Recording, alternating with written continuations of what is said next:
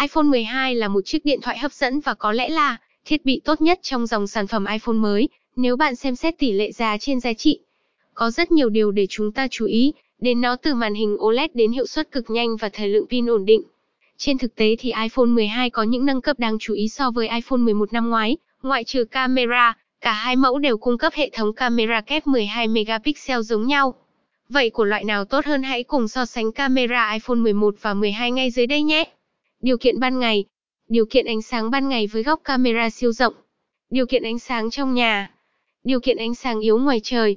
Chế độ chụp chân dung khi thiếu sáng.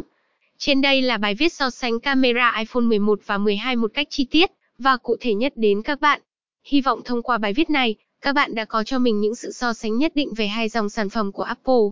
Nếu muốn biết thêm thông tin và các sản phẩm iPhone mới nhất, thì hãy ghé đi Phone để được tư vấn và hướng dẫn kỹ lưỡng hơn nhé.